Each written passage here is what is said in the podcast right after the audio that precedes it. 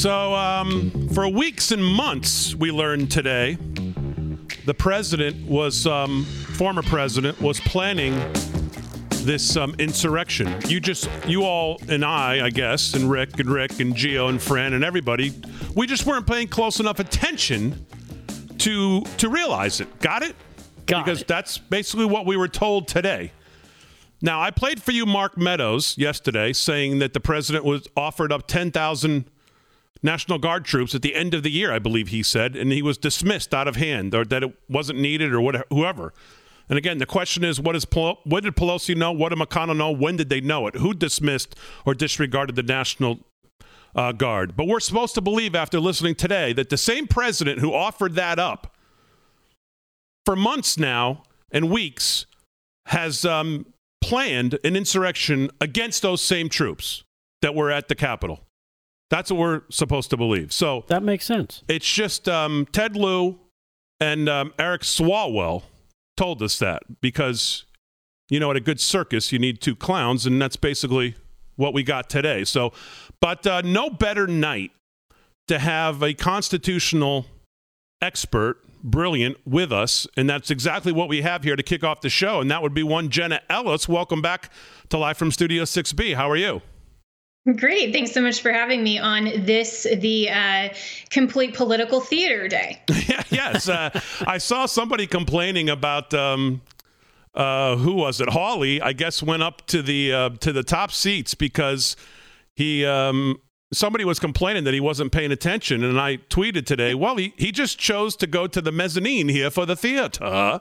And uh, yeah. that's what he decided to do. But you know, on this show, we spend a lot of time talking about the Constitution, what's in the Constitution, but it seems to me throughout these two days and before this is all started, we should be talking about what's not in the Constitution, and you better than anyone would be able to tell us that what is the historical or factual basis for what is going on. I don't believe the Constitution says this. I don't believe the Federalist Papers say it. I don't believe it was argued at the Constitutional Convention that you can go after a former president of the United States, a private citizen who now lives in Florida. Is that is that how you understand it? Yeah, and all we have to do is actually look at the text of the Constitution. In Article one, Section three point six, uh, the key word there is the president. And so we're talking about the current president. America only at any given time has one president. And uh, so to go how you open the show to say, oh, the president, well, and clarifying the former president, right? So President Trump uh, no longer holds office. And so impeachment uh, as a mechanism to remove a current sitting um, office holder no longer applies once that person is no longer in office. And so we're seeing that this uh, completely sham of an impeachment, it's not an impeachment, it's not even a trial at this point because we don't have a judge. Uh, Chief Justice Roberts is not presiding. And in Article one, that same section, it says that when the trial of the president happens, then the Chief Justice of the United States Supreme Court shall preside. Justice Roberts is not presiding over this proceeding. It's fully unconstitutional. And then if you go down to Section three point seven, it talks about judgment in cases of impeachment when there is a conviction shall not extend further than removal from office. Well, we can't remove President Trump. His term has already ended, and he is no longer the office holder. So we're not in an impeachment. We're not even in a trial. This is just ridiculous political theater, and it's designed so that the Democrats have a completely false narrative that they continue to perpetuate. And it's not just President Trump that they're putting on with this sham trial. It's seventy-four million Americans that stand for the Constitution, the rule of law, and the principles that President Trump advocated during his four years in office. That's what they're putting on trial because they want to convince you and me to simply shut up and to coerce us by saying, we will come after you. And if we come after President Trump as a private citizen, we are now completely ignoring all of the parameters here that uh, by box in the Senate to doing its legitimate job, and we can come after you as well. Yeah, you said, um, you know, I think the plain sentence is the, the Chief Justice shall preside, I believe is what the language is. And here you have somebody presiding over this that, number one, is going to vote guilty. So I, could you could you imagine being a defendant walking into a court uh, and knowing that the judge is going to vote guilty and is also going to rule and preside over this uh, rule over you? That's I mean, I don't know, another court uh, trial that that happens. I mean, it's pretty stunning to watch. And as you said, the irony of all of this, Jenna, is the word textualist, because we all watch these Supreme Court nominations go up in front of the Senate and we hear, oh, it's a living document. It it, it changes. It's a, and they talk about textualism. They go, oh, no, no, not to. Well, the last couple of days, all the Democrats are textualists now, which is which is good to know. Which well, which is hilarious because they're not even referring back to the actual text itself. So I'm not really sure how they can call themselves textualists when they're not even going by the plain language of the Constitution. But it's really funny, again, how Democrats love to say that they're constitutionalists and that they go by law and order when they're manipulating it to serve their outcome-driven purposes. But then they totally forgot about that all last summer when they were out uh, making these incredibly much more insightful rhetoric. And they were, I mean, we have, you know, Kamala Harris, who is currently the sitting vice president, who bailed out uh, some of these rioters who committed violence. And yet somehow, you know, nobody's lining up yet of the Democrat Party to say, hey, we should impeach her. Uh, you know, they're they're actually now saying, um, essentially, if they want to move forward and not be the hypocrites that we know Democrats are, they are now voting for their own impeachments, because if this becomes the standard, then they're saying that their own uh, rhetoric over the last year is then worthy of impeachment, removal from office, and disqualification, never serve again. You know, the one thing I hope the American people are, are picking up on and know, and, and I'd like for you to comment on it, is the idea of all this footage that's being shown. There's not a courtroom in this country, I don't care who the judge was appointed to, it could have been Obama, it could have been Trump, that would allow any of this into the court. I mean, this is why we have rules of evidence, but yet here is the here are the Democrats with the over-dramatic, emotional plea to the American people to look at this. And I even see commentators who you would think lean more conservative on, on Twitter going, oh, look at this, I never saw this. None of this would be admissible, correct? Well, this is why the Democrats are doing this in the forum of the Senate rather than a forum of the of a court of law, because they know that if they actually had to play by uh, the actual rule of law, the rules of evidence, and get an indictment um, and have an actual criminal proceeding, not only would none of this come in, but uh, they couldn't even get that at all. And so they're not doing this in a legitimate forum. And that's why we as conservatives, as constitutionalists, uh, should not legitimize this by calling this an impeachment trial. It is only political theater. It's an unconstitutional proceeding, and we should not legitimize it by calling it something that it is not, because words matter, and the mainstream media and the leftists and these people who don't care about anything other than hating on President Trump, and they are outcome driven, we can't go by their ridiculous narrative, and we should not call this something that it legitimately is not. Yeah. Um, a couple of things I'd like you to talk about for the audience. And the first one is the idea of when the framers debated the impeachment clause, one of the things I think, and you, you can correct me, but they debated what they didn't want is for the office of the president during something like this to kind of be um, held hostage by Congress. So they tried to put things in that wouldn't allow that to happen. Isn't that right? Oh, absolutely. And they, you know, they debated uh, the impeachment clause. They even debated the language of uh, the subject matter that would warrant uh, an impeachment. And they uh, rested on treason, bribery, or other high crimes and misdemeanors. It's not for any political purpose that the opposition party can simply file uh, impeachment papers for any uh, so-called crime. And so this is what we went through in the first impeachment of Donald Trump, which it's it's insane, actually. That we're here in impeachment redux. This feels like deja vu. And we all went through this again to say you have to have a legitimate act that falls under the language of what you can impeach a president for. And so, uh, you know, this is something where not only do they not have the president anymore, so they don't even have what we call personal jurisdiction over a private citizen to haul him into a proceeding before the Senate, but they don't even have something here that qualifies as treason, bribery, or other high crimes and misdemeanors based on face and on the evidence of uh, what they're presenting. Because if we look at the Supreme Court case um, for fr- freedom of speech, which was the whole incitement uh, kind of rhetoric, uh, is Brandenburg versus Ohio. And this is very, very clear of what's protected under the First Amendment and what actually rises to the level of inciting imminent lawless action. That's the standard. And when you have what the evidence here clearly shows that this was planned days and weeks in advance, going to what you just said about how, you know, President Trump offered, uh, you know, more assistance, all of this. We know now that uh, this was planned so far in advance and actually started while he was still speaking. So there's not a factual basis here to say that he incited imminent lawless action. But the Democrats don't care about any of this. They don't care about the rule of law. They don't care about standard. All they care about is the outcome. And the last thing I, I'd like you to take a minute or so and just describe, because we look at this and you talk about the violation of the First Amendment, violation of um, due process, and and everything the president wasn't afforded. Um, he, it's it's almost like they, they create a different class of citizenship just for him. He there, no, there's no rule. He has his own rules. But can you also talk about the violation of the Bill of Attainder uh, clause? Because a lot of people, I think, are maybe hearing that in the fr- last couple of days for the first time.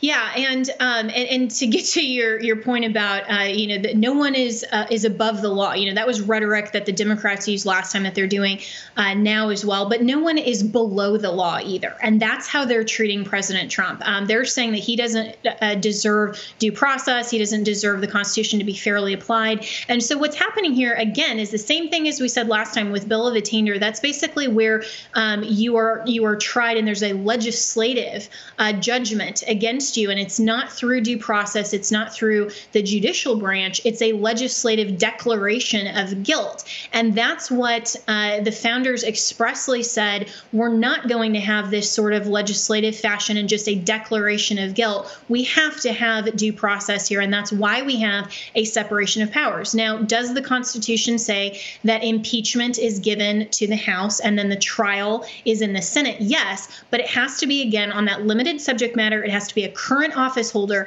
and that's why Article one, Section three point seven says that uh, the judgment in cases of impeachment shall not extend further than to removal from office, which is a precondition for the second possibility, which is disqualification from federal officeship. And so this is why this isn't a criminal proceeding. You can't have the Senate imposing other sorts of punishment like you would see from a quasi-criminal proceeding or any other sort of judgment that you would see in a regular judiciary forum. So this is something that's a totally different proceeding. It's completely unconstitutional how they're carrying it out. And this is why, and I'll leave you with this, Americans and we the people have to become better educated in civics. We have to understand the Constitution. We have to understand how it's applied. And we have to send people not only just to our state legislatures, but also to Washington, who understand this and are willing to abide by it. Because we are a nation of rules, and our supreme rule of law is the U S Constitution. We are all under that. We are not a nation of rulers.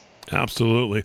Well, I always love having you on. I had a lot more to ask you, but we'll get to it next time. Uh, if you're welcome, if you're, uh, you know, you can come back. It'll be great. We love having you on, and thank you very much. Thanks so much.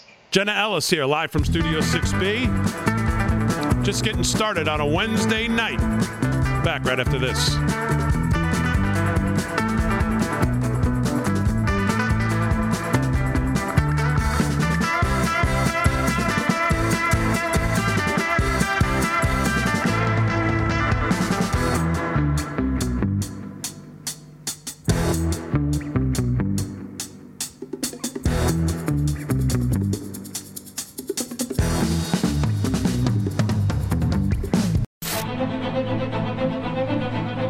Donald Trump were elected, I believe he'd be impeached pretty quickly. There's a very good chance that Donald Trump could face impeachment. Impeach Donald Trump! We've got to do something about him. Can you impeach someone if you're just being who they are? Impeach forty-five! We've introduced five articles of impeachment. We're going to go in there, we're going to impeach them all. The House of Representatives moving forward with an official impeachment inquiry. He should be impeached. We will impeach Donald John Trump. Article one is adopted. Well, I think it's important we get on with the business, getting him out of office. Inciting sedition, as he did yesterday, he must be removed. The Norfolk F B I office issued a warning based on information they received a day before the Capitol was attacked last week. What happened after that to leave police unprepared remains unknown. More evidence suggesting the insurrection may have been pre-planned.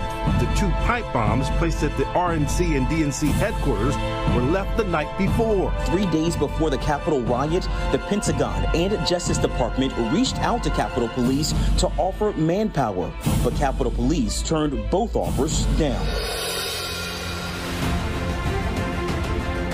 As this enormous crowd shows, we have truth and justice on our side.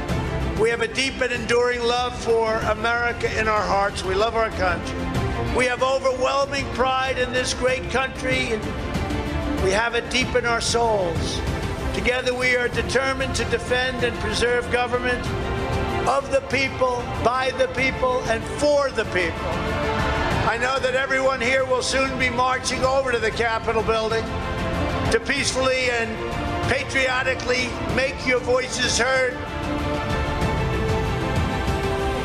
The Constitution only empowers Congress to impeach and remove a president from office. Once he's out of office, Congress loses jurisdiction. If we convict him, we can then, by only fifty-one votes, remove him from ever running for office again. Barring him from running for office again. He can never run again. Ban uh, former President Trump from running again. Keep him from running for office again.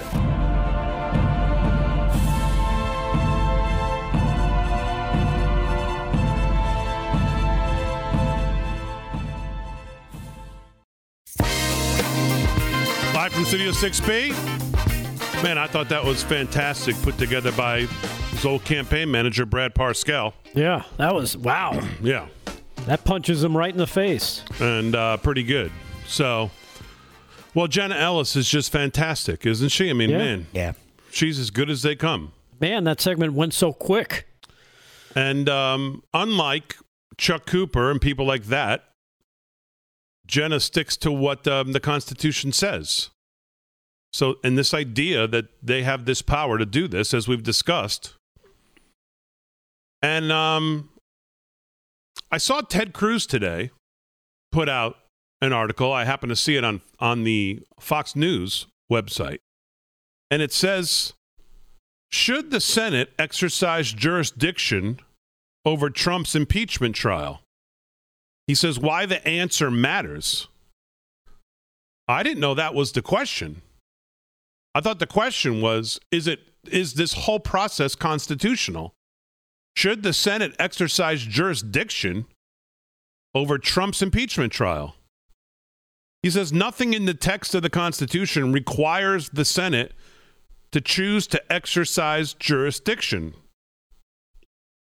He says, the constitutional question of whether a former president can be impeached or tried after he has left office is a close legal question.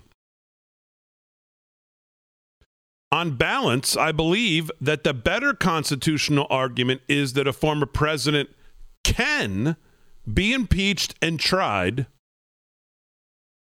This is Ted Cruz. That is, that the Senate has jurisdiction to hold a trial. So I saw this, and I mean, I'm shaking my head after the first paragraph because, number one, again, I didn't know that was the question at hand, whether the Senate had jurisdiction. I thought the question and what they voted on um, the other day, and Senator Kennedy from Louisiana uh, threw in with the Democrats, I thought the question was whether this whole process was constitutional, what I just talked to Jenna Ellis about. So Senator Cruz says, I believe the better constitutional argument is that a former president can be impeached and tried. That is, that the Senate has jurisdiction to hold a trial. However, nothing in the text of the Constitution requires the Senate to choose to exercise jurisdiction. In these particular circumstances, I believe the Senate should decline to exercise jurisdiction, and so I voted to dismiss this impeachment on jurisdictional grounds. So I, so Senator Cruz thinks that the Senate has the power to go after a private citizen, I guess, but he doesn't feel like they have jurisdiction, and that's why he's against it. That's um, that's a surprise to me. Well, that's like Cassidy yesterday. Well, the other guys, uh, they seem more prepared, so I'm going to vote with them. You know, it's, a, it's that argument. It's like, well, what are you really trying to say? Well, no, it's the argument is, what are you voting on? The the vote is, I believe the vote was on whether this was constitutional, not whether it's you have jurisdiction. Right. So, I mean, by reading the first three paragraphs of this, it seems to me that Senator Cruz thinks that that the the Senate has the power to impeach a former official, president, or I guess maybe any level official, once they're out of office. Um, which is, quite frankly, um, surprising. And I'll link to this on our social media so you can read it for yourself and come and maybe maybe you'll come to a different determination of what he what he's trying to say here. Um, because I don't know what he's. I mean, I can only surmise of what he says in this opening paragraph, which is the better constitutional argument is that a former president can be impeached and tried. That is, that the Senate has jurisdiction to hold a trial, but he doesn't. He says nothing in the Constitution requires the Senate to choose to exercise jurisdiction, so that's why he voted against it. Hmm. So that's that one's that's uh, I don't know. That's a, that's what they call a head scratcher. Yeah. That is that is a head scratcher coming from Senator Cruz. Well, well, and, and because it, it's almost like he's trying to do a juggling act where, well, does does the Congress or the Senate do, do they have that kind of power? Where is it spelled out that they have that kind of power over a former president or former office holder? I, I don't know if it's in there. Well, he says Article one, Section two of the Constitution gives the House, quote, the sole power of uh, impeachment. And Section three gives the Senate, quote, the sole power to try all impeachments. At the time the Constitution was adopted, there was meaningful debate over whether impeachment encompassed so-called late impeachments, that is after the person had left office. But, but again, this, this kind of gets to the, you either argue what the Constitution says is binding, or you can infer things from it that are not there. So what I said to Jenna, it's, it's, it's, we talk about as much of what's in it, but in this case, we're talking about what's not in it. And where is this power spelled out? Because it doesn't seem to be in there. It doesn't seem to be in any of the, the Federalist Papers or any of the debates, the months of debates at the Constitutional Convention. So where is it, I think, is the question. Right. Well, th- th- that's actually a, a question that uh, I think everybody should be asking is like, well, where where do you guys think you're getting this power from? Where does that come from? And especially since there is no Chief Justice sitting on this, quote unquote, uh, trial. Right. They, so, I mean, because they created their his, own they created their own court for this. Right. On, and under. And again, I'm, I'm certainly not uh, as skilled on this as Jenna is, but under Senator Cruz's, if we're going to infer certain things, oh, we got to go. We'll get back to this.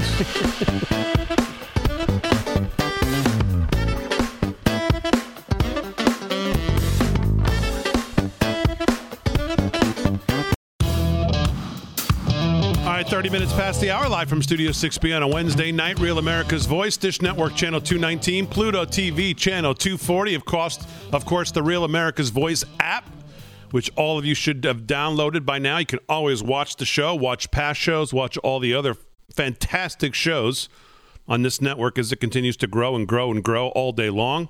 If you go to americas voice dot news, you can now chat in the live chat um, over there on the website. So you can get involved in all kinds of ways. Visit us on social media at L F S six B, pretty much everywhere, Twitter, Facebook, Uh, Rumble, all the same, and then Instagram, L F S six B show. And I don't take any pictures, so there's not much there. So it's not, don't even bother. um, six B shirts dot com if you want that Crazy Town shirt, that Live from Studio six B shirt. Thank you to everybody who's uh, bought a shirt. And again, the emails last night were just fantastic. I read all of them. Um, couldn't be nicer. I mean, there's not one that says, you guys suck. I'm sure there'll be one. No, now oh, you, didn't, yeah, of course. You, didn't, you didn't get my email? No, yours didn't come through. Gee, and Fran's didn't come through either, but that's fine. Um, all right, so we're going to do news, but let's lead into news because we spent very little time on this yesterday, and I want to spend more time on it because I listened, I mean, as much as I could listen to people like this Raskin and Swalwell and Ted Lieu because I ate a late breakfast and I wanted to keep it down, so I couldn't watch much of it. But uh, to listen to them try to frame this in this way that, oh, the pres- the president had been planning for months. We have these people, these accounts of these people who told him Trump told him to do it, basically. I mean, it's so insane. And uh, I heard Alan Dershowitz say, this is not going well for the Democrats today. They're playing right into his hands with the way they're presenting this. Um, and it violate the First Amendment, um, separation of powers, uh, due process, the uh, Bill of Attainder. All the things we talked to Jenna about. I mean, to think that we're going to listen to Eric Swalwell, who's sleeping with a Chinese spy, that we're going to listen to Ted Lieu and take that seriously, when none of these people said a word about any of the violence we saw all summer. Either you condemn violence, as we do, as we did, or you don't. You don't pick and choose. It's like the it's Constitution. You don't pick and choose when you like it and then when you're trying to eviscerate it, when you're sticking to the text and when you're trying to pack the courts. You know, they, they want you just to – you got to have almost like it's w- w- which way you're coming and going when right. you when you try to think about this yeah. party. And, and and they didn't say a word except negative words for the last four years leading up to this. You know, so so all their statements, oh, no, no, don't look at what we say. We want we want you to focus. First, we want to focus on the speech. And then all of a sudden, yeah, you, you saw today the narrative change. Well, now we have to go back in time. Now we have to go three months back and six months. Look what he said last year. This is all leading up to. He's yeah. been priming them to get them to this point. Mm-hmm. But somehow, no violence up until this point. I don't know. Well, I, w- I went back and looked at, I put together, a, um, I think this is Hat Tip from Graby in here. Uh, some inciting, I went back to find some videos of incitement of the president um, leading up to this, all the inciting language over the years, and this is what I came up with. Roll it.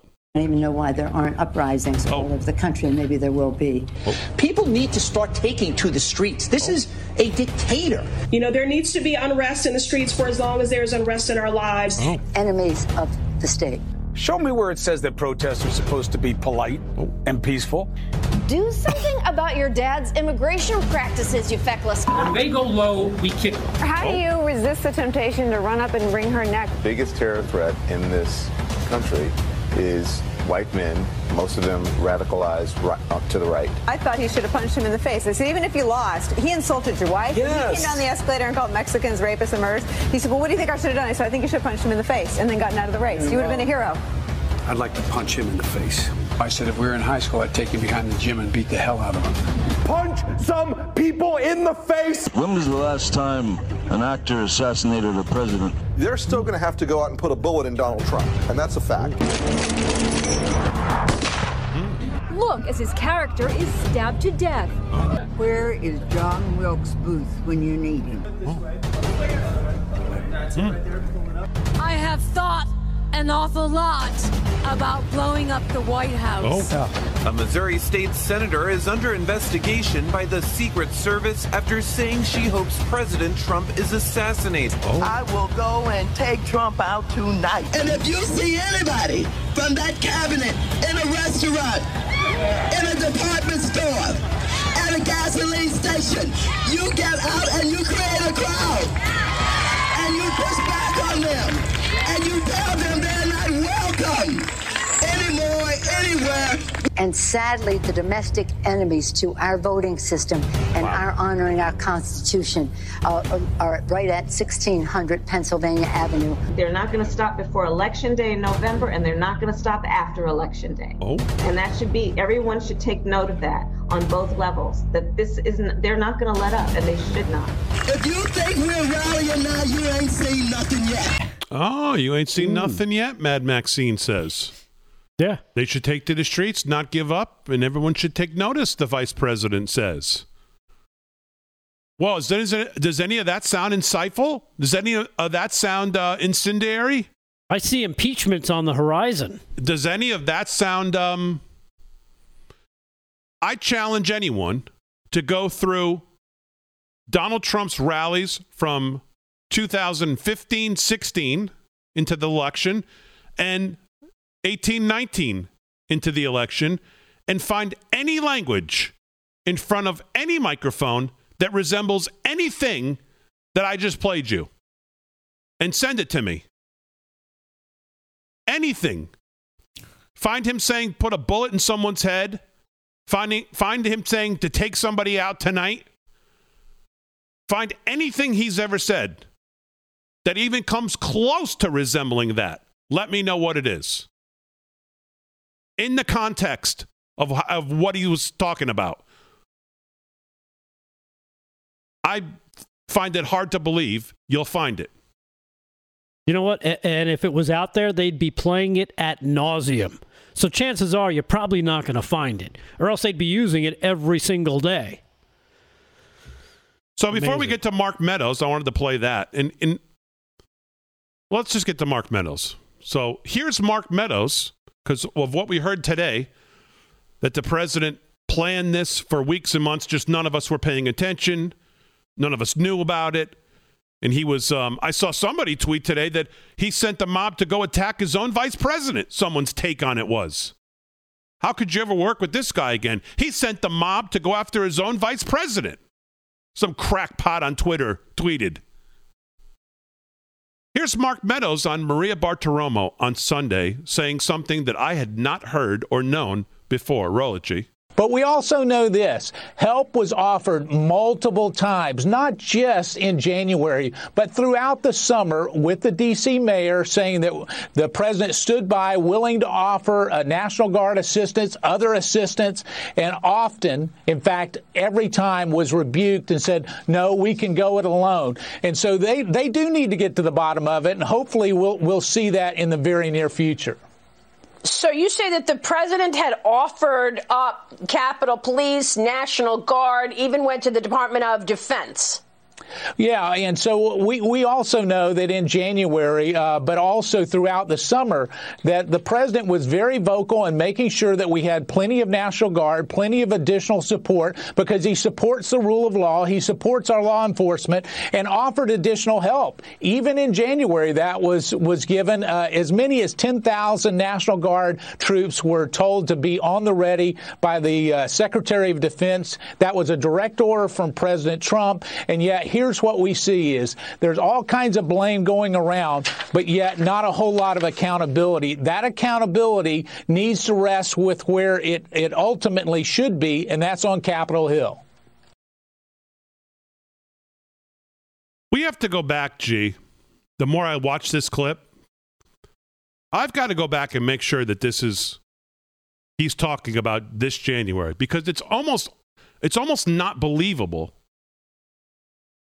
that he offered up National Guard troops to the Capitol. He was dismissed by somebody who said, no, we don't need it, and we don't know who that person is yet. I can give you a hint. I have to make sure he's talking about this incident in this appearance, when this appearance was. Because the thing he said in there, which I didn't catch last night, was all the way back to last summer. Now, why would he be planning for the inauguration, talking to them about giving them Capitol Police last summer? We need to make sure this is the right context, because it almost makes sense that he's not talking about the Jan- January of twenty twenty-one, the more I listen to that clip, because how would we, how do we not know who told the president, who, no one can tell the president not to send the National Guard there. I mean, I guess they could say, well, we don't really think we need him, sir. Well, and I guess he could say, okay, well, if you do, change your mind. If the if Secretary of Defense or someone at the – we got to make sure that clip is the right clip. Actually, what he was referring to, I think, was all the other um, problems where he was offering uh, National Guard troops to the cities, you know, like it's in Seattle and Portland that were being rejected. And he had been offering them the help dating back to last summer. So this was a running theme. I think that's what Meadows was trying to say. This is a running theme that starting last summer, he had been offering all this help for the rule of law to make sure these things get out of hand. And, you know, just like in, in Seattle and in Portland and in other cities, guess who rebuffs him? The mayors and the governors. They all say no, right? And I have a letter from the mayor of D C, who was writing at the time, and this was uh, dated January fifth, day before. Dear Acting Attorney General Rosen, Secretary McCarthy, and Acting Secretary Miller, uh, let me sum up, let me jump right to the bottom, because uh, what led up to this was the police chief of D C requesting help. She sums up her letter in the last paragraph to say, to be clear, the District of Columbia is not requesting other federal law enforcement personnel and discourages any additional deployment without immediate notification to, consultation with, M P D if such plans are underway. The protection of persons and property is our utmost concern and responsibility. M P D is well trained and prepared to lead the to lead the law enforcement coordination and response to allow for peaceful demonstrations of First Amendment rights in the District of Columbia. And again, that's from D C Mayor Muriel Bowser. And I guess she s- sent that letter the day before because the former chief of the U S Capitol Police had requested numerous times, former Chief Stephen Sund, this from the N P R on January the eleventh. Um, he ended up resigning his post after this, but he had requested help leading up to this six different times and was rebuffed every time. Okay, so Gio just sent me an article from Real Clear Politics from this past weekend. So it says Meadows' appearance, this appearance was from this past weekend. And he says, um, says former White House Chief of Staff Mark Meadows weighed in on Biden's call for unity in the Democrats' impeachment trial against Trump during this interview with Maria Bartiromo on Sunday Morning Futures. Um, so it says... He says, even in January, that was a given. As many as ten thousand national troops were told to be on the ready by the Secretary of Defense under direct order from President Trump. That was a direct order from President Trump, and yet um, here, here is what we see, all kinds of blame going around. So it, it, it was in the context of the Capitol riot. So I want to make sure of that. So that's just unbelievable. All right, we'll deal more of this after we do some sports, after we get back live from Studio six B on a Wednesday night.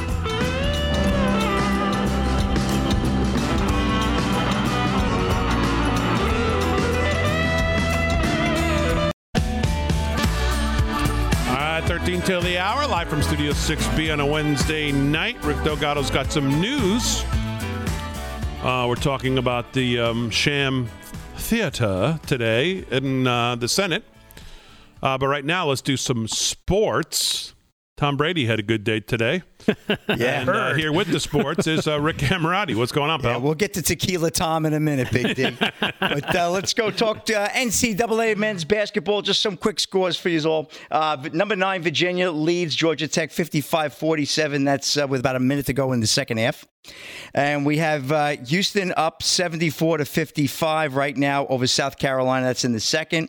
Uh, Iowa leads Rutgers thirty-four twenty-five at the half. And number sixteen, Tennessee over Georgia forty-one twenty-six. That's early first quarter. And N H L action. New York Rangers and Boston Bruins are tied at one. And the Canadiens lead the Maple Leafs one nothing. Light night in the N H L. N B A basketball, right now the Raptors are up one oh three to ninety-one over the Wizards. That's in the third. The Hawks lead the Mavericks sixty to fifty-two. I think they played the national anthem there tonight. And that was in the second. And, don't get me uh, started on Mark Cuban right now. Yeah, well, we're going to get to him too, Big D. Don't worry. Uh, Timberwolves right now lead the Clippers thirty-seven to twenty-nine. That's in the second. Hornets and Grizzlies forty-five all, tied in the second. And right now the, the Nets leading the Pacers twenty-seven twenty. Nets need to get back into their winning ways. Tom Brady, Tequila Tom, showed up to the Buccaneers Super Bowl parade in his new two million dollars boat with a police escort. M S N uh, for Insider Tyler Loletta reported the Tampa Bay Buccaneers held a boat parade earlier today to celebrate wow. their Super Bowl fifty-five championship on a sun-splashed day with thousands of fans lining the Hillsborough River near downtown Tampa. And there's Tom showing up in style in his uh, sky blue speedboat. Two million cool ones. And I'm going to tell you how he paid for that. Uh, to celebrate the Buccaneers' dominant win over the Chiefs on Sunday, Brady cruised in that boat parade on his brand-new two million dollars boat. The boat, named Viva a Vida, arrived to the parade with a police escort. It was quite a scene. In addition to his base salary with the Buccaneers, Brady earned an extra two point two five million dollars in postseason incentives with bonuses, cashing in for Tampa Bay, making the playoffs, reaching the Super Bowl, winning, and paying for that boat. Uh, wagering note, Big D. DraftKings took the largest wager for three point four six million dollars on Tampa Bay, plus three point five from our old friend, Houston furniture store owner Jim Mattress Mac McIngvale. He uh, big he cashed in, big big uh, Jim. And BetMGM took two and a half million dollar bet on Kansas City at minus one sixty five. So uh, BetMGM did okay, but uh, hey, Mattress Mac, Big D, he came through this time. Yeah. Uh, I heard the two point two may have been Mayweather on the losing uh, Chiefs, but yeah, I, I don't too. have any uh, factual basis for that. But, well, you know, Brady, uh, Rick, is not the bread, you know, winner of the family. Oh, no, I that I do know. Gisele you know that, right? is the breadwinner. I mean, Gisele makes more than Brady's made in his career on like a weekend in front of the camera. I know. She's amazing. I mean, she's I... worth like, I mean, he's like a peon compared to her. Yeah.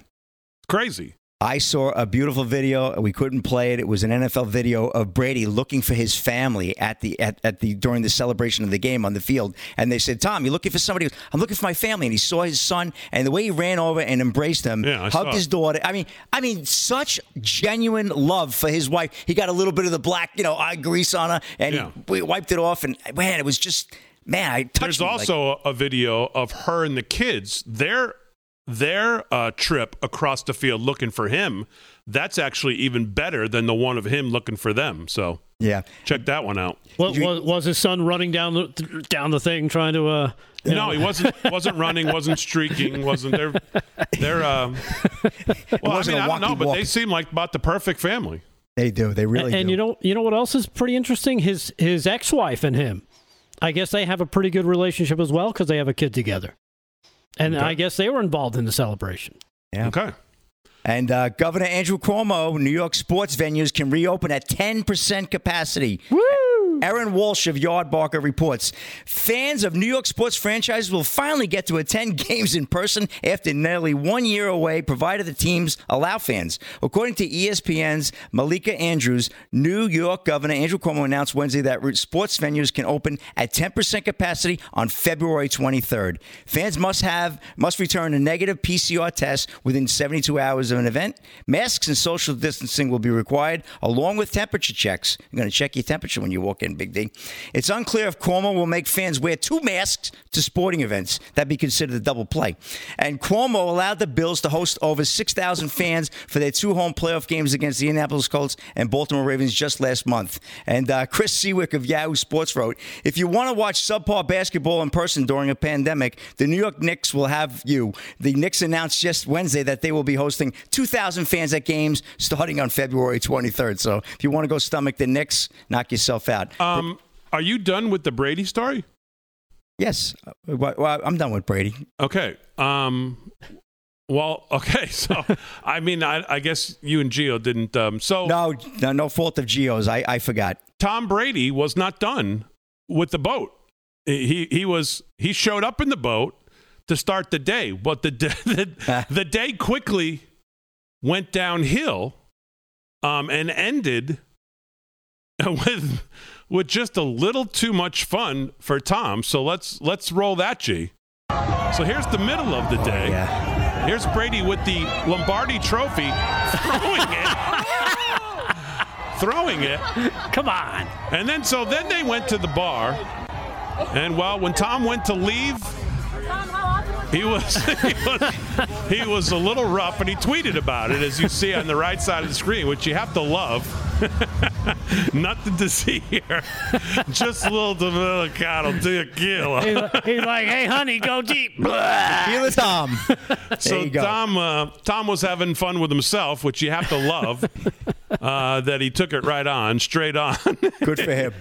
Yeah, good for him, because he was uh, he had a little too much fun there at Tampa, but I can't blame him. Take my hand, Tom. That would, that would leave you with one. Yeah, he was in he was in rough shape there. So, all right, what else in sports, oh, Rick? Man. And just one more. Mavericks to resume playing national anthem in accordance with N B A policy. Yard Barker, Erin Walsh reporting. Mavericks owner Mark Cuban confirmed he stopped the national anthem from being played at Dallas's home games this season. However, that will not continue on Wednesday when the Atlanta Hawks come to town. According to The Athletic's Shams Charania, N B A Chief Com- Communications Officer Mike Bass announced that all teams will play the national anthem before games in accordance in accordance with league policies.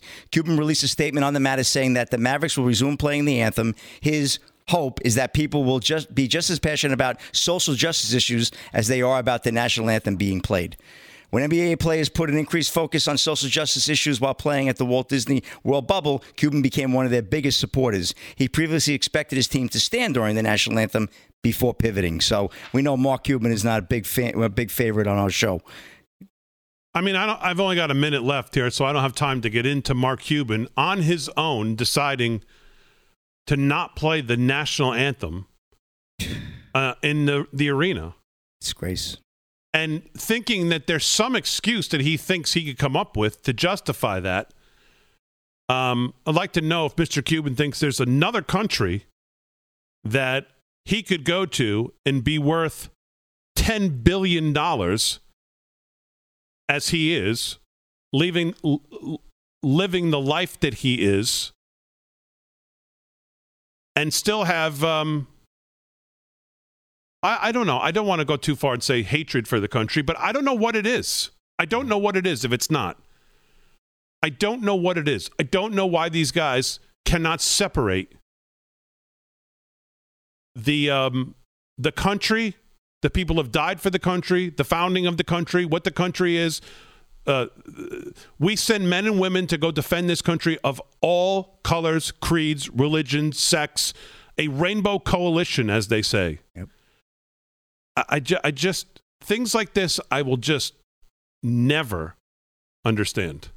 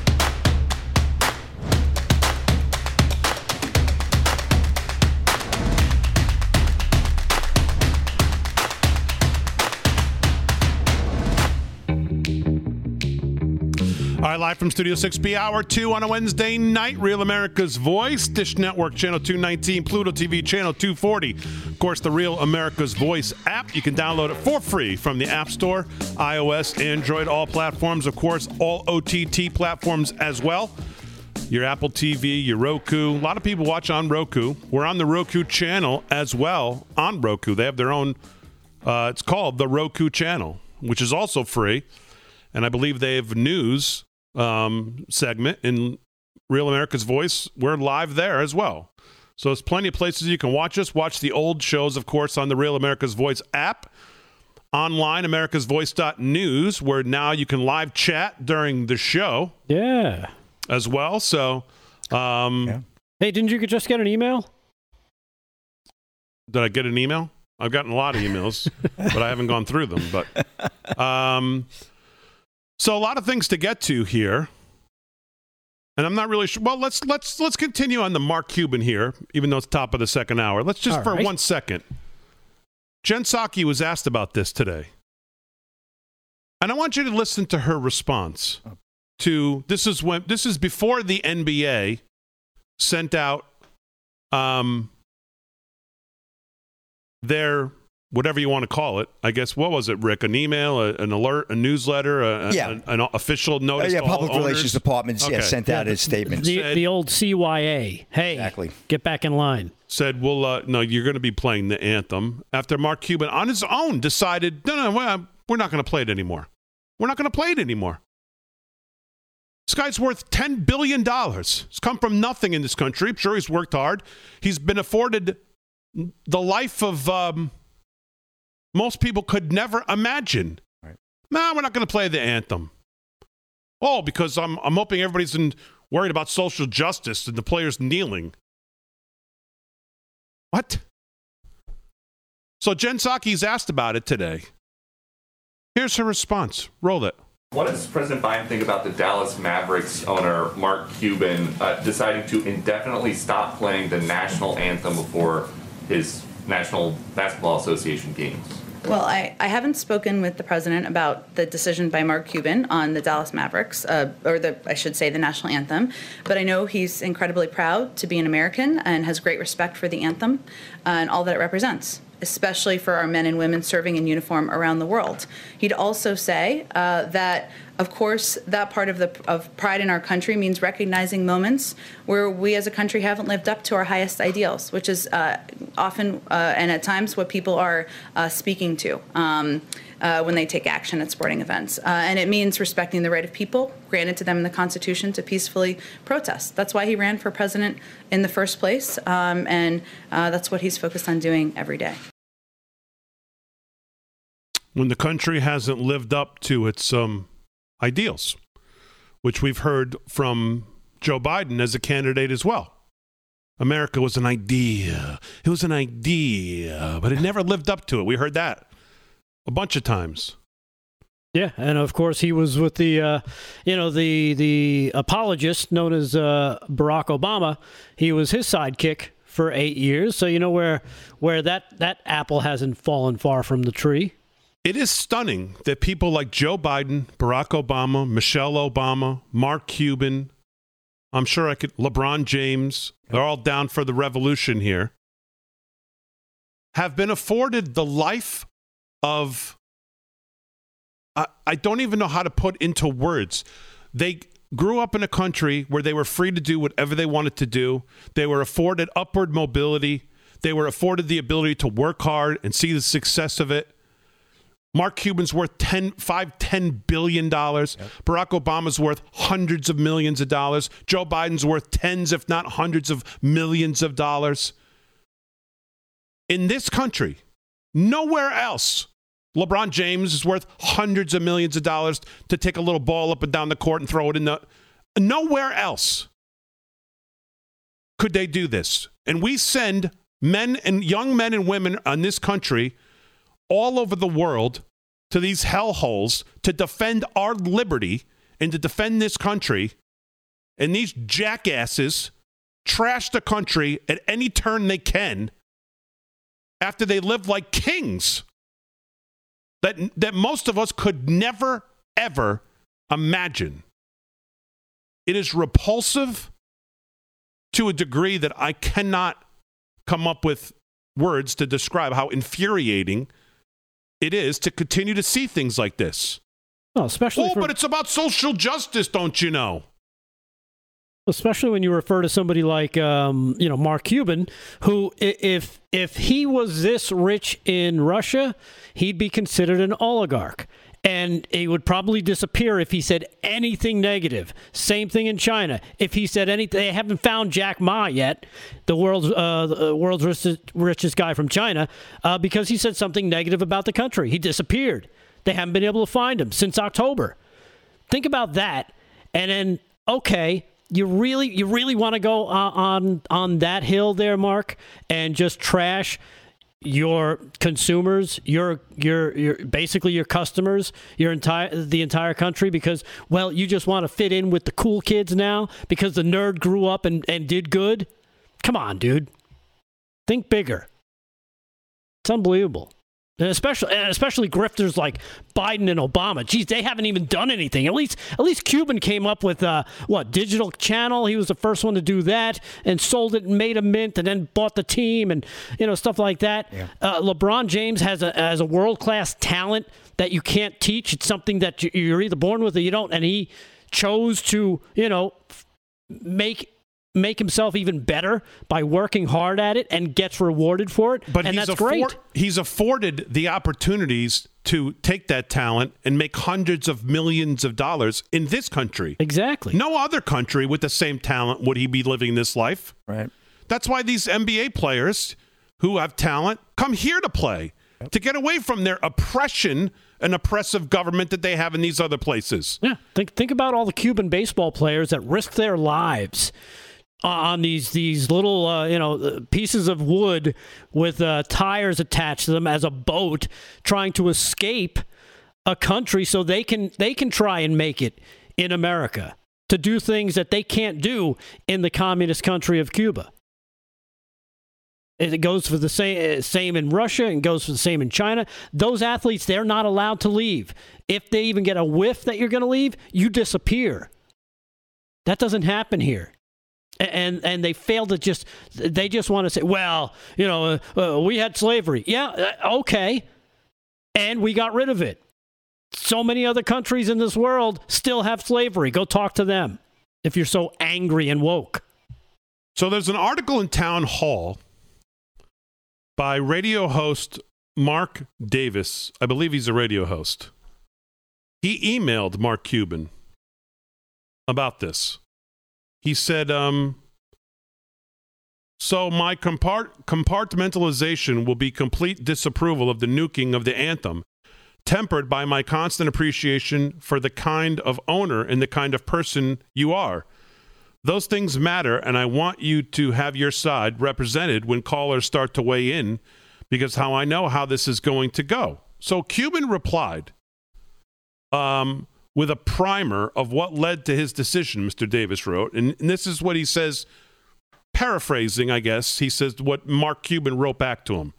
He said, first, thanks for emailing. Second, we had not played it yet at a game this year. Which, by the way, okay, so that on its own is surprising to me. And it's surprising to me that there's, that there's season ticket holders that would put up with that, quite frankly. That wouldn't ask any questions, that would be okay with that. Especially in Texas. Yeah. I wanted to see if anyone noticed, he said, and I realized we didn't have fans, but we had media staff from other teams in the building. No one said a word.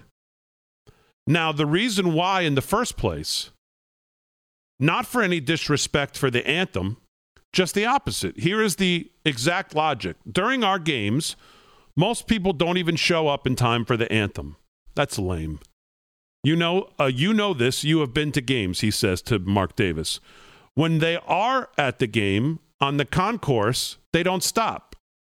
Many won't take off their hats. Some don't even stand. On top of that, the anthem has been weaponized rather than referred to as a symbol of unity. Do you stop where you are when the anthem is played?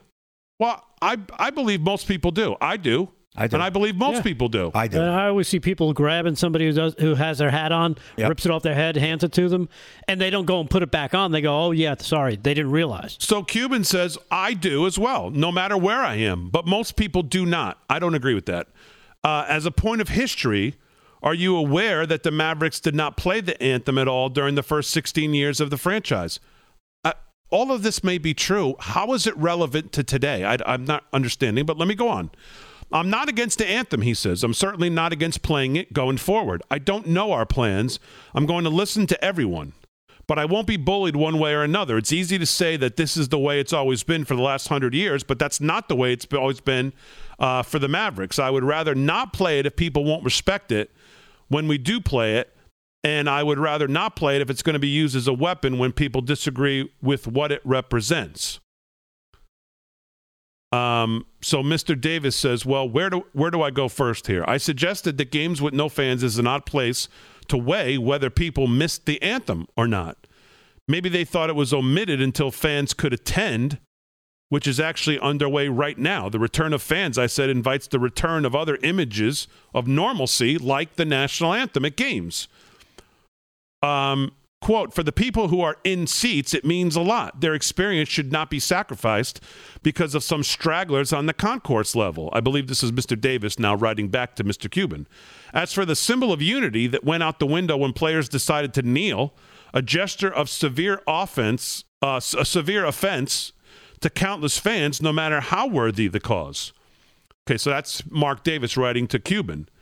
He says, Cuban returned uh, to the fan nonchalance, which makes him wonder why the anthem is such a big deal. Quote, this is now Cuban. It's not some, Mark, it's most people don't show up on time. Most don't stop. Where was this response for the first sixteen years of the Mavericks? Doesn't it bother you more that the anthem in sporting events has been weaponized? It bothers me. That is the ultimate disrespect. What if most people feel that it should not be played? And that was the unifying position. When I stopped the playing, I expected someone to say something. There were no fans, but there was staff from both teams and media. We often showed the anthem on the television in the past. No one said a word, not one single word. Again, no final decision has been made, but it's not like the response is all negative. Far from it. Many people are relieved. Does their perspective not count? And this goes on and on. It's in Town Hall. Again, I'll link it on our social media sites. I'm not sure how any of this is relevant. I mean, either you, I don't know. You know, again, I guess not everybody has the same you know, feelings on this. But to me, I, I just don't see. The national anthem is the national anthem. It's the national anthem. Yeah. And his response is just lame. He's going to listen to everyone. Who cares about everyone? It's your team. You're the leader. Set the tone. You're the boss. You decide, you know, who's going to be on the team, who's going to, you know, who's going to be hired, fired, uh, drafted, what have you. It's your team. It's a reflection of you. So set the tone. All right, more on impeachment. I got an article from the New York Post I want you to hear. Goes against the Democrats' Um, narrative.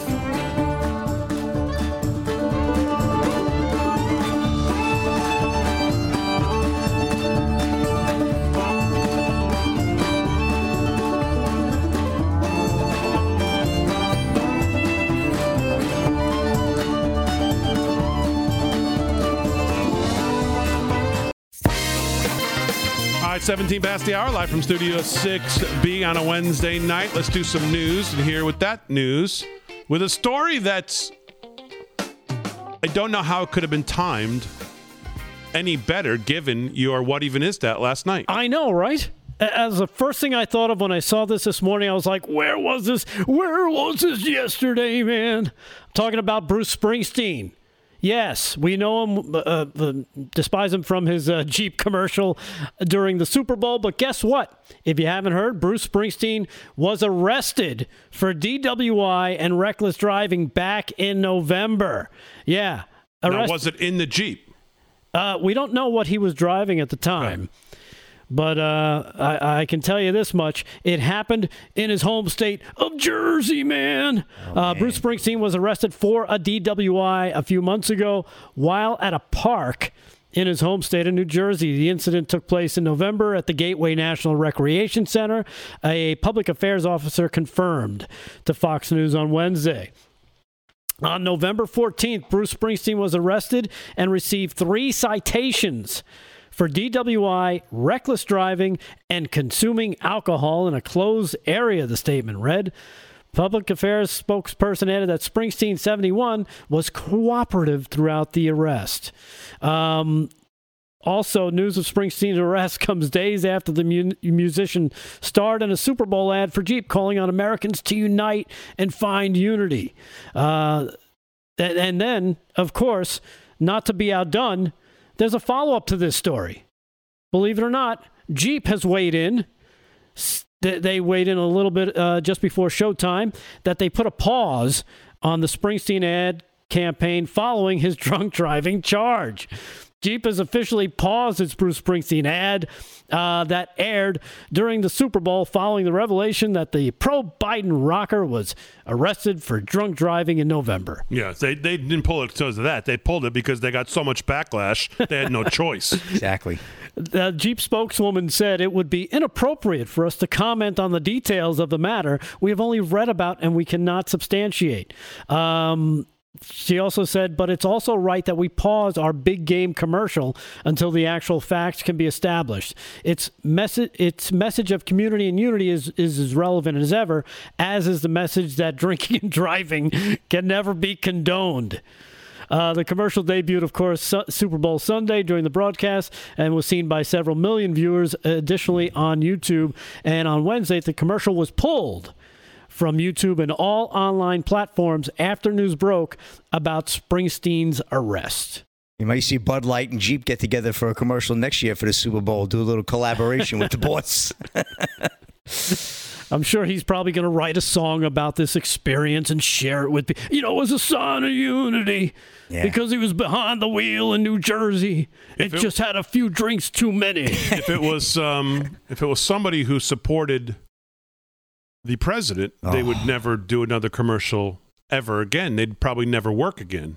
Oh, if they supported Trump? Yeah. yeah. Oh, yeah. Oh, oh, oh, he'd be, whoever would be, would Can't be uh, taken off in a boat, dropped in the middle of the Atlantic Ocean, say, swim back. Um, but that's, you know, it's a totally different uh, standard that they hold these people to. Yeah. All right, what else in the news? Uh, that was, uh, that was just so pleasant for me. Uh, Candace Owens, believe it or not, she's in the news. What she's, is, what, when I say what else is in the news, what is the delay between the end of one story and the beginning of the next story? Well, are you just deciding because, what you want to report on? Or because what is I, it exactly? I thought you were going to say something more on Bruce. So I was expecting you to say something. Well, more. No, I don't give a damn about Bruce. Oh, all right, man. Conservative so let's, comments- so let's try it again. So what else is going on? Well, it turns out conservative commentator Candace Owens tweeted on Saturday that she might consider a run for the nation's top office. She says, "I love America, thinking about running for president," Owens tweeted. So far, the post has garnered more than a quarter million likes, and uh, also wrote that this won't age well. She wrote Sunday regarding the, the tweet uh, because of the modern Republican Party as an authoritarian white nationalist party, and said that Owens, who is a black woman, would never be the nominee. She was responding to a tweet from another person who wrote that today's G O P is a white nationalist party and Candace Owens could never be uh, part of that party and run for president. So that's what she was responding to as well. Yeah, well, there's no one on they they won't like her running because of the first thing you said she said in her quote of why she wants to run, which I believe was I love this country, right? Yeah. Well, that's that's, that's an automatic no good. disqualifier for the left that you can't you can't have that. That that's that's no good to start. Right. Um, and then I saw when she announced this, this, this she tweeted this a couple of days ago, uh, that um, Anna Navarro, who's really one of the more um, repulsive people to have to watch on T V ever, and how she keeps getting on T V is beyond me. I don't know. I don't know how she does, but she does. She was on The View and she was talking to, well, Van Jones of all people, who you would think they spent some time to, on C N N together, a lot of lot of time. Anna Navarro used to be there all the time, and of course her her title is Republican whatever strategist, which I just laugh at every time I see. But there she is with Van Jones, who I would think they align about on everything. And she's saying to Van Jones, well, don't you feel terrible that you took pictures with her? Or, or something to that effect. Took pictures with her. Yeah. And Van Jones is going, no, not at all. I like Candace. We could agree. This is, you know, we're going to have Doctor Ben Carson on. Did I, did I talk about this? No, you didn't. Nope. Doctor Ben no. Carson's coming on tomorrow. Nice. And his new organization is fantastic. And this is one of the things I'm going to ask him. We have got, we have, we have totally moved away from the idea of you can disagree politically on every single thing. Now that equals we can't even be friends or talk. Yeah.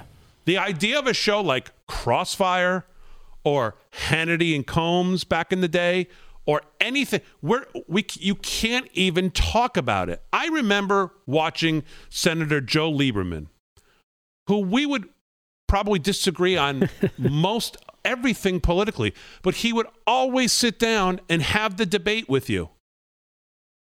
And I have to say, Van Jones, in a lot of respects, is the same way. I've heard him sit down with people who he probably agrees with nothing about. But he'll have the debate. He'll engage. Won't, won't, you know, Anna Navarro says to him, whoa, aren't you, um, don't you, aren't you embarrassed that you took pictures with her? And he says, well, no, no, Anna, why, why would I, no. And she just goes on attacking him that he took pictures with, not that they were discussing, uh, abortion or, I mean, I, you know, nothing. He took a picture with her and she was trashing him about it. Well, remember, they, they came after him when they found out that he was uh, talking to members of the Trump administration, you know, last year about working wor- working with them to try and advance uh, some policies that he, you know, he was trying he, he was in favor of. And they savaged him for that as well. It's to the point where you can't even have a debate on the issues and talk. Listen, make your points, listen to their points. Maybe you're persuaded, maybe you think they're an idiot, but have the debate civilly. And I mean, look at Justice Ginsburg and um, Justice Scalia. They're, they became like the best of friends. They probably agreed on almost nothing when it came to judicial philosophy, but yet they were able to vehemently defend their positions and then leave outside of that and go on trips together and go to dinners together. And you, it's almost hard to find anybody, especially in the media, who's even willing to do that anymore. Yeah, and keep in mind what happened to uh, uh, John uh, Lieberman as well. Joe Lieberman, is that he had to leave the Democratic Party because they kept coming after him just because he was trying to, you know, work with Republicans when he was a Democrat. He ended up being an independent. It's um, it's pretty unbelievable.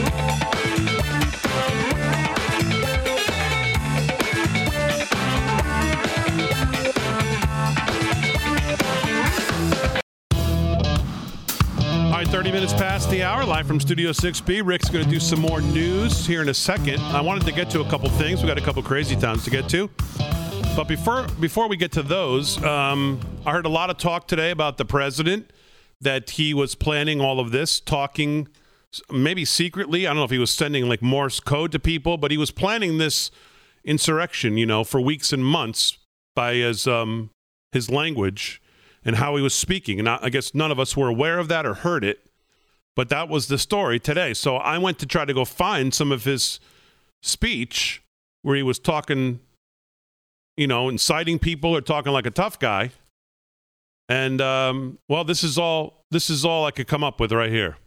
What do you do? You make it to the general. You're on the debate stage. He starts making fun of your age, your mental state. I mean, I said, come on, Donald. Come on, man. Press always asks me, don't I wish I were debating him? No, I wish we were in high school. I could take him behind the gym. I'm looking forward to this, man. You walk behind me in a debate. Come here, man. They asked me, would I like to debate this gentleman? And I said, no. I said, if we were in high school, I'd take him behind the gym and beat the hell out of him. Or let's start a real physical revolution if you're talking about it. The idea that I'd be intimidated by Donald Trump. He's the bully who used to make fun when I was a kid in a stutter, and I smacked him in the mouth. Would you really fight the president, sir? I was talking about high school. Go back and read what I said. It's, how many push-ups you want to do here, pal?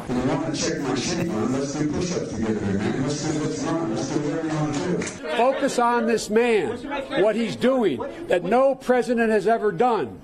No president. Ask the right questions. Why attack Sanders? Why, why, why, why, why, why, why, why, why? You're getting nervous, man. You said I set up my son to work in an oil company. Didn't that what you said? I bet you weren't straight, Jack. Any guy who talked that way was usually the fattest, ugliest S O B in the room. You should be looking at Trump. Trump's doing this because he knows I'll beat him like a drum.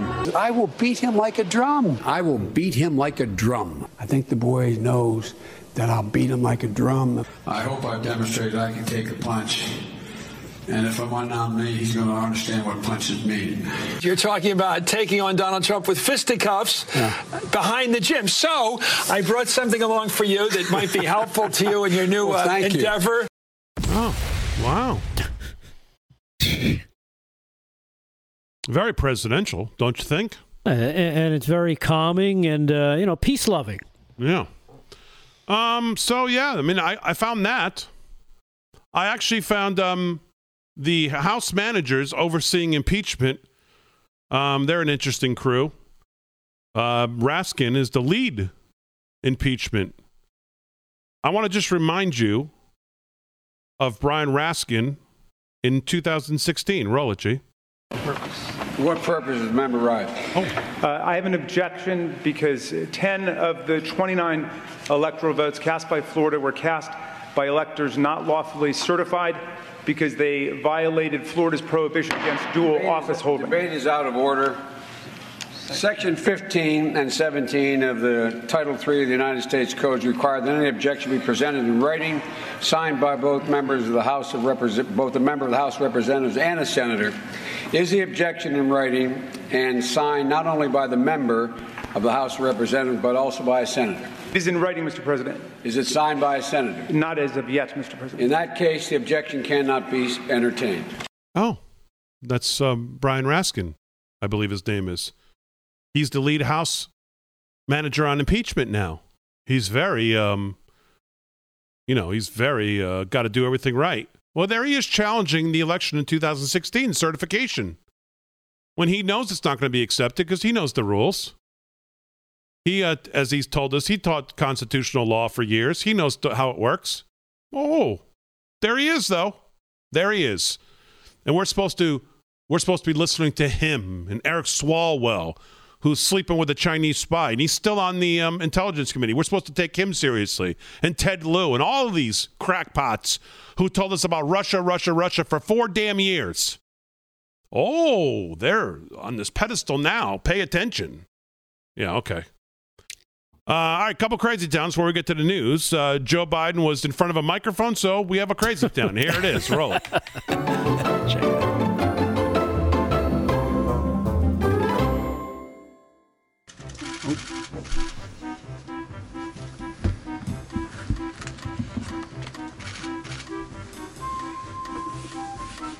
Oh, you got to be kidding.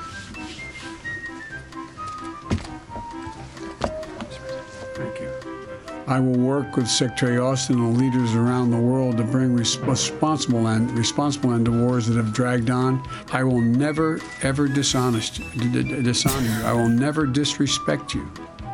And Kathy Williams, the first African-American woman, Kathy, who enlisted in the United States Army, for the proud Tuskegee, Tuskegee Airmen. That's why we moved so quickly to overturn the discriminatory, discriminatory ban. This is an organization that has defined American, excuse me, defeated American enemies. I will never, ever dishonest you, d- d- dishonor you. I will never disrespect you.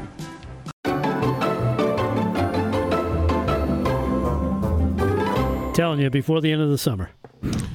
The difference between that guy and even the guy I just played you in the clip of him being a tough guy is a chasm apart. I don't even know what that is, but it's it seems appropriate. It is so wide, the difference between those two.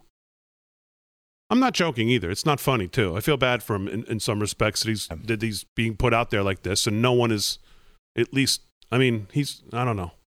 It's just, it's just unbelievable. The difference between those two brains and how they're operating is um, apparent to, I mean, Ray Charles could see that. That's how apparent it is. It's not even close. He literally cannot speak complete sentences with a teleprompter, with notes. I mean, it's it's hard to even understand what he's saying as he's talking when he is getting the words out. Because sometimes they're the wrong words. He doesn't want to be, he doesn't want to dishonest you. I mean, you know. He can't get them out after that. He can, get, can't get the no. words out. All right, let's do the news. I mean, unbelievable. It's just unbelievable. All right, jumping over to uh, to Washington, D C, Representative Steve Scalise uh, actually touched upon something we were talking about yesterday, and it has to do with your kids and going to school. Maybe your children need a union to compete with the teachers union, he said, and I'm so mad because this was my idea today.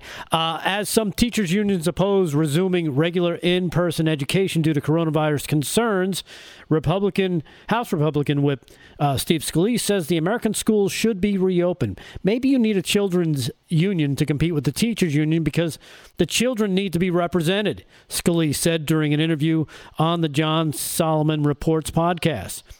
So many millions of children right now are being denied future opportunities because their local union is standing in the way of those parents being able to send their kids back to school safely. And it can be done. The guidance and the science is there.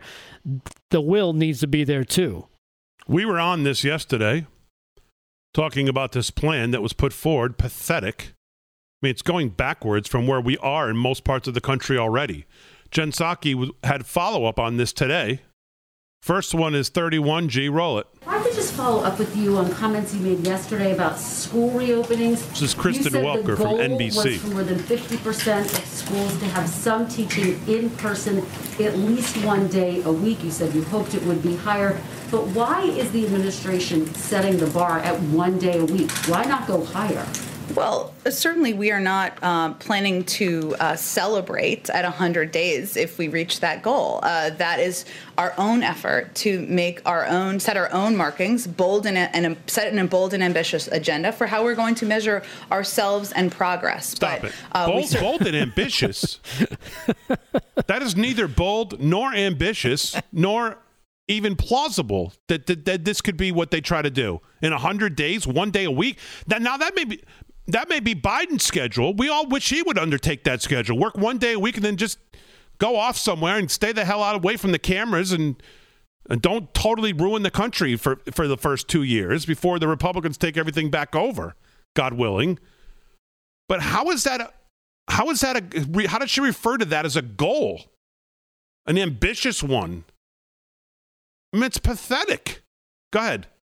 Hope to build from that even at one hundred days. And from there, our objective, the president's objectives, is for all schools to reopen, to stay open, uh, to be open five days a week, for kids to be learning. That's what our focus is on. This is simply a goal for one hundred days. But Jen, a lot of schools are already doing that. And for working parents, one day a week doesn't help a whole lot.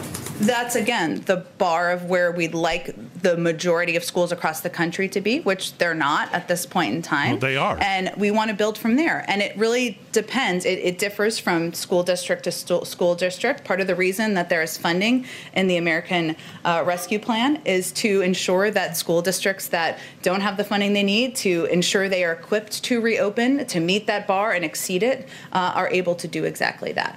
An abys- that's an abysmal answer. That's and a terrible she, answer. And she wasn't done getting pressed on it. Next one, G. Roll it. And then on schools, when President Biden talked for the last couple months, Peter Ducey, particularly during the transition, about reopening schools within the first one hundred days, mm-hmm. why didn't he ever mention the small print that that was just going to be for one day a week as the goal?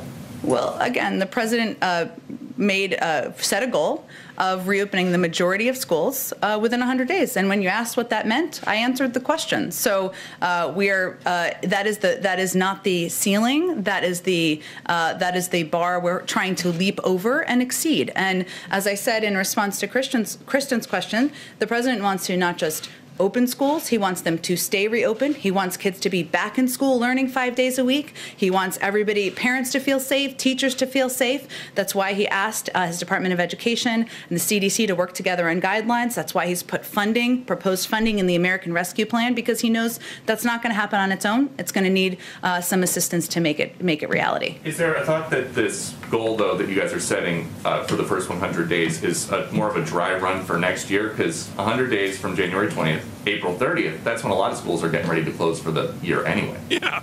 Well, it just happens that January twentieth is when every president is inaugurated, so we can't change that. And one hundred days we felt was uh, a t- period of time, a measurable period of time where we could set a goal, measure ourselves against, hopefully leap way past that goal. Uh, you know, that's always our objective, uh, and then build from there. Uh, and you're right, schools won't be in session for the summer, but uh, this is a pandemic. We're working to get under control, making progress every month, and we're certainly hopeful that things will be, uh, ki- more kids will be back in school five days a week as quickly as it can safely happen. Thank you. By September, Peter, we're hoping for a day and a half. Yeah. Whoa. That would be nice. She she refuses to address the core issue, which is that, I don't know what the number is. I'll, let's let's go low.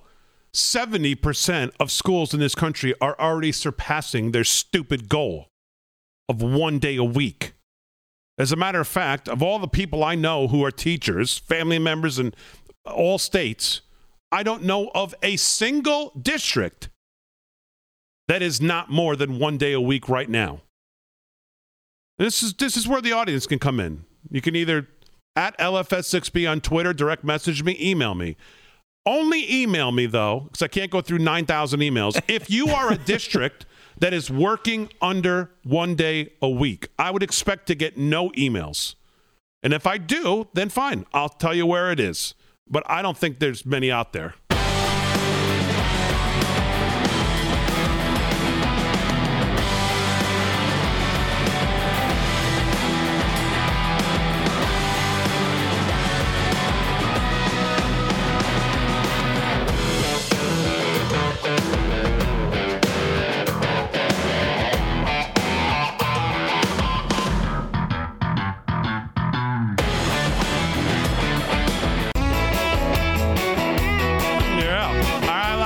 six B thirteen till the hour.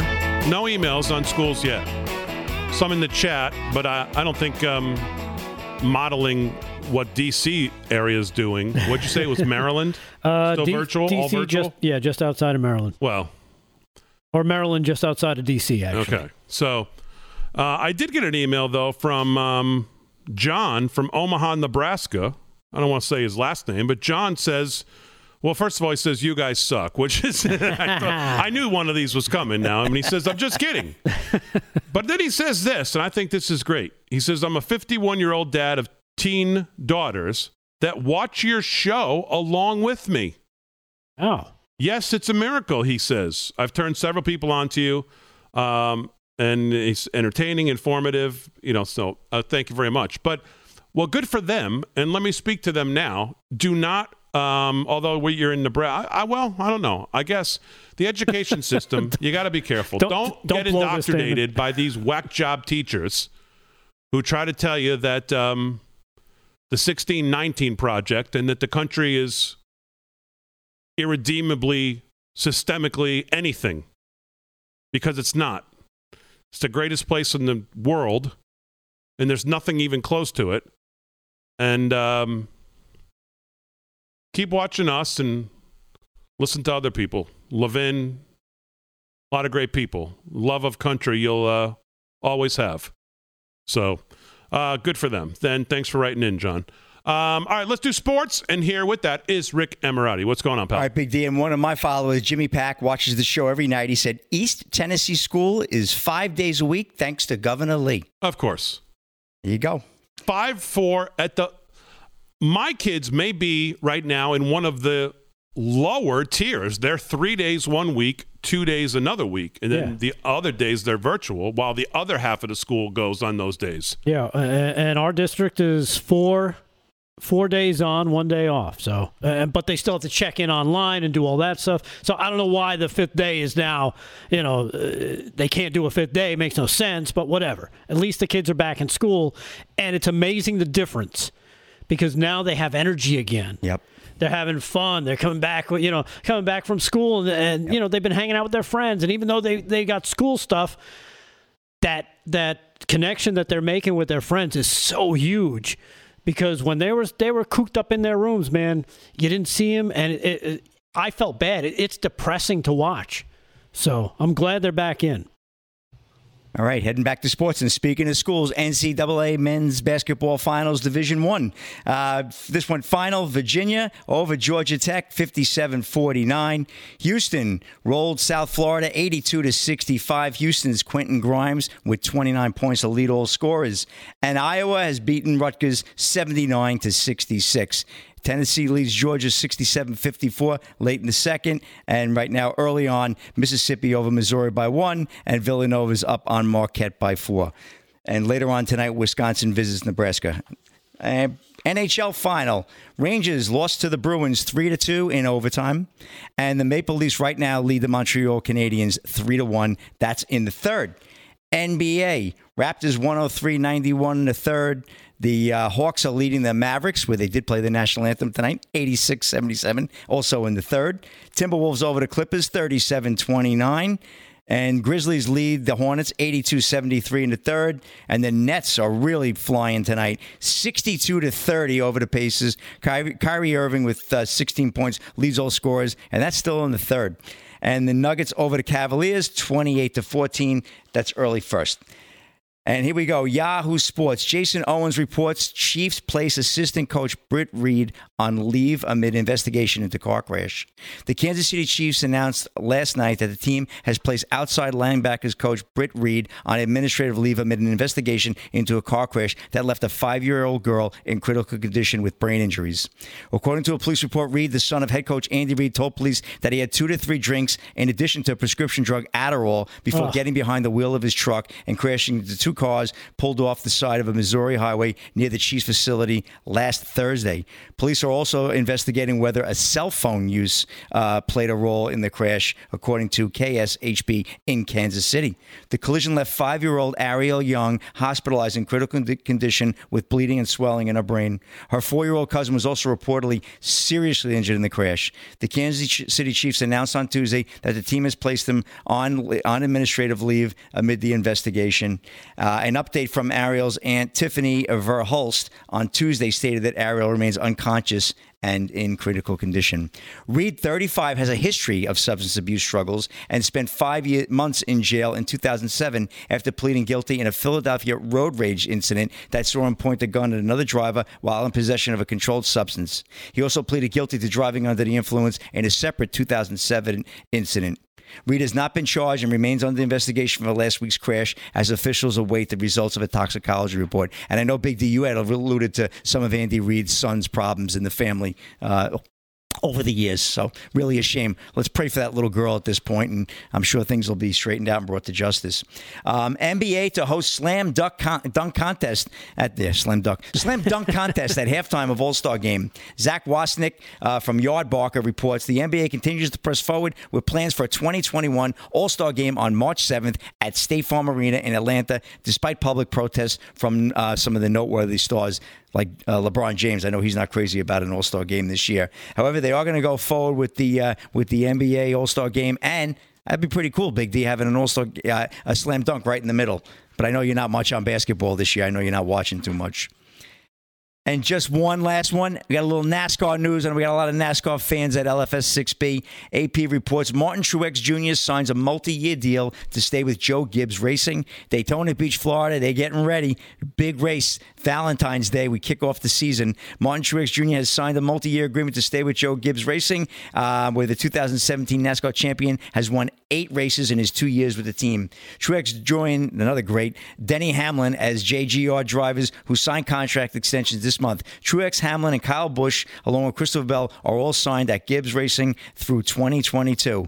And the rubber, as I said, literally meets the road this Sunday as the twenty twenty-one season opens. So go NASCAR. And that's a sports wrap, Big B. All right, Crazy Town. Jen Psaki was in the uh, briefing room. Here it is. Roll it, G.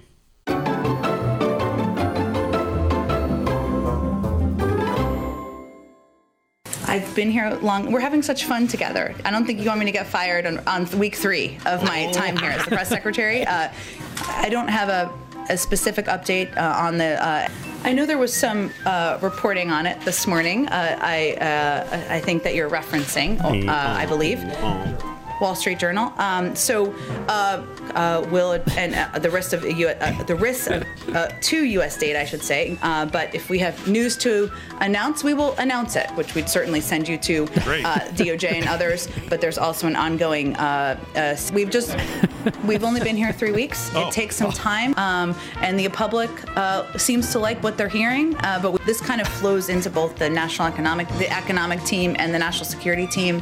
Let me talk to them and see if there's any more specifics. Um, you know, when long-term, uh, you know, this is, uh, uh, you know, there have been incredibly narrow and limited circumstances where, uh, well, uh, you know, we'll wait for the president to actually announce the specific details, which um, uh, have come in uh, to the country awaiting uh, for uh, their hearing, but the, the vast majority have been have been turned away. Uh, and he mentioned that when he gave his joint, uh, not joint session speech. Sorry, we weren't in, he wasn't in office yet. I, I'm not. I have not followed this closely. I, I would uh, likely send you to the Department of Justice for any comments on it. Closely. I don't have anything She's to preview yet it. for you. I can talk to our friends or connect you directly with our our, our colleagues at O M B and see if there's any. Anything more specific they can preview for you at this sure. point in time. But a vaccine is not a vaccination, uh, and uh, in order to uh, get to a place where we are returning back to normal, uh, we need to uh, ensure that those vaccines are made in, or turned into vaccinations, and that uh, you know the vast uh, that that a large swath of the American public is vaccinated.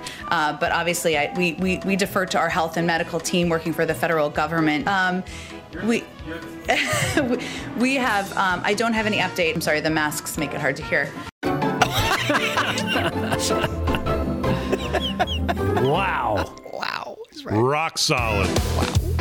He's a star. As always, we salute our military, active and active police, firefighters, first responders, E M Ts, everybody on the front lines, keeping us safe in the greatest country in the world. Thanks, G. Thanks, Fran. Thanks, guys on the show. Thanks to Real America's Voice. Most of all, thanks you, the great live from Studio six B audience. We will see you tomorrow night, Thursday night. Back with you in twenty-two. We'll see you then.